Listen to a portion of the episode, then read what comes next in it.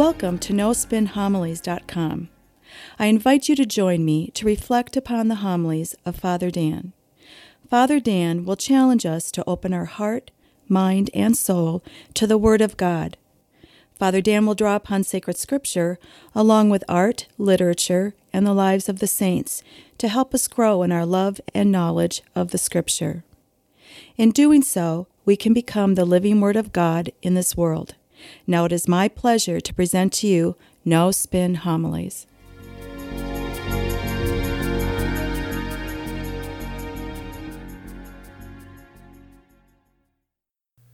Today we celebrate the feast of the body and blood of Jesus Christ. Now, we used to refer to this weekend as Corpus Christi Sunday. Now, the origins of this feast come from an extraordinary event. It happened in 1263. There was a priest named Peter of Prague. He was making his way from his home to the city of Rome on pilgrimage, and he stopped in an Italian town, Bolsena, to rest, grab a bite to eat, and to celebrate Mass. Now, the problem that Peter had as a priest, he harbored a great doubt about the true presence of Christ in the, in the Eucharist. Now, it is said that during the Mass, right after the consecration, as Peter held the host in his hand, the host started bleeding and bleeding. It bled and the blood ran down his hand, down his arm, and began to soak the corporal on the altar. Peter, after seeing this, was so amazed that he finished the Mass and then quickly ran to the town of Orvieto, where the Pope was staying, Pope Urban XIV. Now, Peter knelt before the Pope and told him this extraordinary story about this miracle. Now, the Pope, upon hearing this, sent a delegation of cardinals to investigate this incident and find out if this story was really true. Well, it was. In fact, the cardinals brought back to the Pope the corporal, and it was stained with blood. Now, that same corporal can be found today. If you travel to the Cathedral of Orvieto in Italy, it's on display in a side chapel. Still there and it's still stained with the blood. Now, after all this, the Pope decided to establish a feast that would celebrate the true presence of Christ in the Eucharist. And that's what we celebrate today Corpus Christi, or the feast of the body and blood of Jesus Christ. And see, from this story is how this celebration or this feast was established. Now, amazing enough, traveling with the Pope was Thomas Aquinas. Now, Thomas Aquinas is the greatest theologian, the greatest mind our church has ever produced. Now, one could say, well, that's very ironic. No, it's not. I would argue it's providence. It was meant to be, the way God willed it. All these events, they all fall into place. Now, the Pope asked Thomas Aquinas to compose songs and write prayers specifically for this feast of the body and blood of Christ. And if you read these prayers and listen to the songs, they're beautiful. In fact, they're used by our, chi- our church even up to this day. Now, we can learn a lot about this feast by simply studying the songs that Aquinas produced or composed. I think the best and the most well known song that Thomas Aquinas composed is the Pange Lingua. Now, what I want to do is for the remainder of this homily to comment on the Pange Lingua. In fact, we sing it often throughout the liturgical year. In fact, it's part of the rite on Holy Thursday when, after communion, we establish the Eucharistic procession, in which we remove the Blessed Sacrament from the altar and reposition it in a gathering space for prayer. And in this procession, we sing the Pange Lingua. And so, in this song, the Pange Lingua, it includes some of the most striking passages about our Eucharist and the true presence of Christ in it. With that in mind, turn to the third verse of the Pange Lingua. It says, He, being Jesus, gives himself as food with his own hands. Well, that is so accurate. Jesus, at the time of the Last Supper, he feeds his apostles by his own hands with his own flesh. And he continues to do so every time we gather for Mass.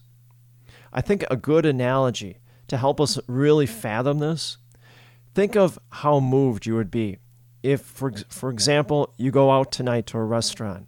Now, normally you expect to be served by a waitress or a waiter, but instead, the chef himself, he comes from out of the kitchen and he serves you the entire meal that he created by his own hands, he now serves to you. Well, you would be amazed and completely shocked and taken back. Well, Jesus does just that every time we come to Mass, but much more. Because the food served to us is Jesus Himself, His very body and blood. Now, go back to what Aquinas says in that third verse. He gives Himself by His own hands. Now, how does He manage to give such a gift? Aquinas continues. He says, The Word made flesh. By Jesus' own words, by what He says, makes true bread into His flesh, true wine into His blood. Here is the clearest statement that our church has on the belief in the true presence in the Eucharist. The words of Jesus Christ have the power to change and consecrate. So then it begs the question who really is Jesus? Well, he's not a prophet amongst many, and he's not a great biblical figure amongst many. Jesus is God, the second person of the Holy Trinity. Jesus has the power and created this entire universe that we know today. The divine word of Jesus is God's very word, and that word has a creative power associated with it. This is why Jesus can bring about a change at the most fundamental level, taking what is true bread and turning it into his very flesh, taking what is true wine and turning it into his very blood. Just as God, his words create this entire universe. Go back to the story of creation in Genesis. How does God create this entire universe? By his very word. God said, Let there be light, and there was light. God said, Let us make man in our own image and likeness, and humanity came to life. Therefore, Jesus' words at the time of the Last Supper and his words spoken by a priest in persona Christi at the time of the consecration at Mass cause the bread and the wine to be consecrated into his body and blood. See, that's why our Catholic tradition has constantly maintained that speaking about the Eucharist in symbolic languages would not suffice because it doesn't describe the reality of the consecration. Jesus said himself in John 6, My flesh is true food, and my blood is true drink. Now, Thomas Aquinas sums that up, that entire tradition, when he says, by his divine word makes the bread his flesh. And yet, all the appearances still look and taste the same. After the consecration, we gaze upon the altar and we say, you know, it still looks like wine and it still looks like bread. So the appearance doesn't change. So, how does Aquinas resolve this? In verse 4 of the Pange Lingua, he says, faith alone may safely guide us where the senses cannot lead. Now, mind you, our senses are not deceiving us, they're not lying to us, for they are simply taking in what is there to take in. And so, yes, the appearance doesn't change, it remains.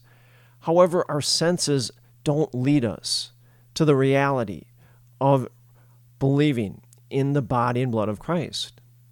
What does lead us there? Our faith.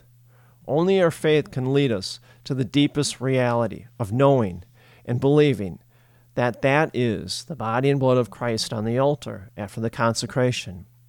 As Aquinas says, faith alone safely guides us to believe in the true presence. Now, when you stop and think, there are a lot of times when our senses tell us one thing, but instead the reality of it all is together different. Give you a good example. You meet a person for the first time.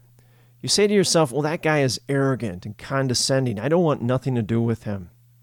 But you have a trusted friend who comes to you and tells you, oh no, you're, you're all wrong. He just made a bad first impression. Get to know him, and you'll find out he's a very kind and generous person.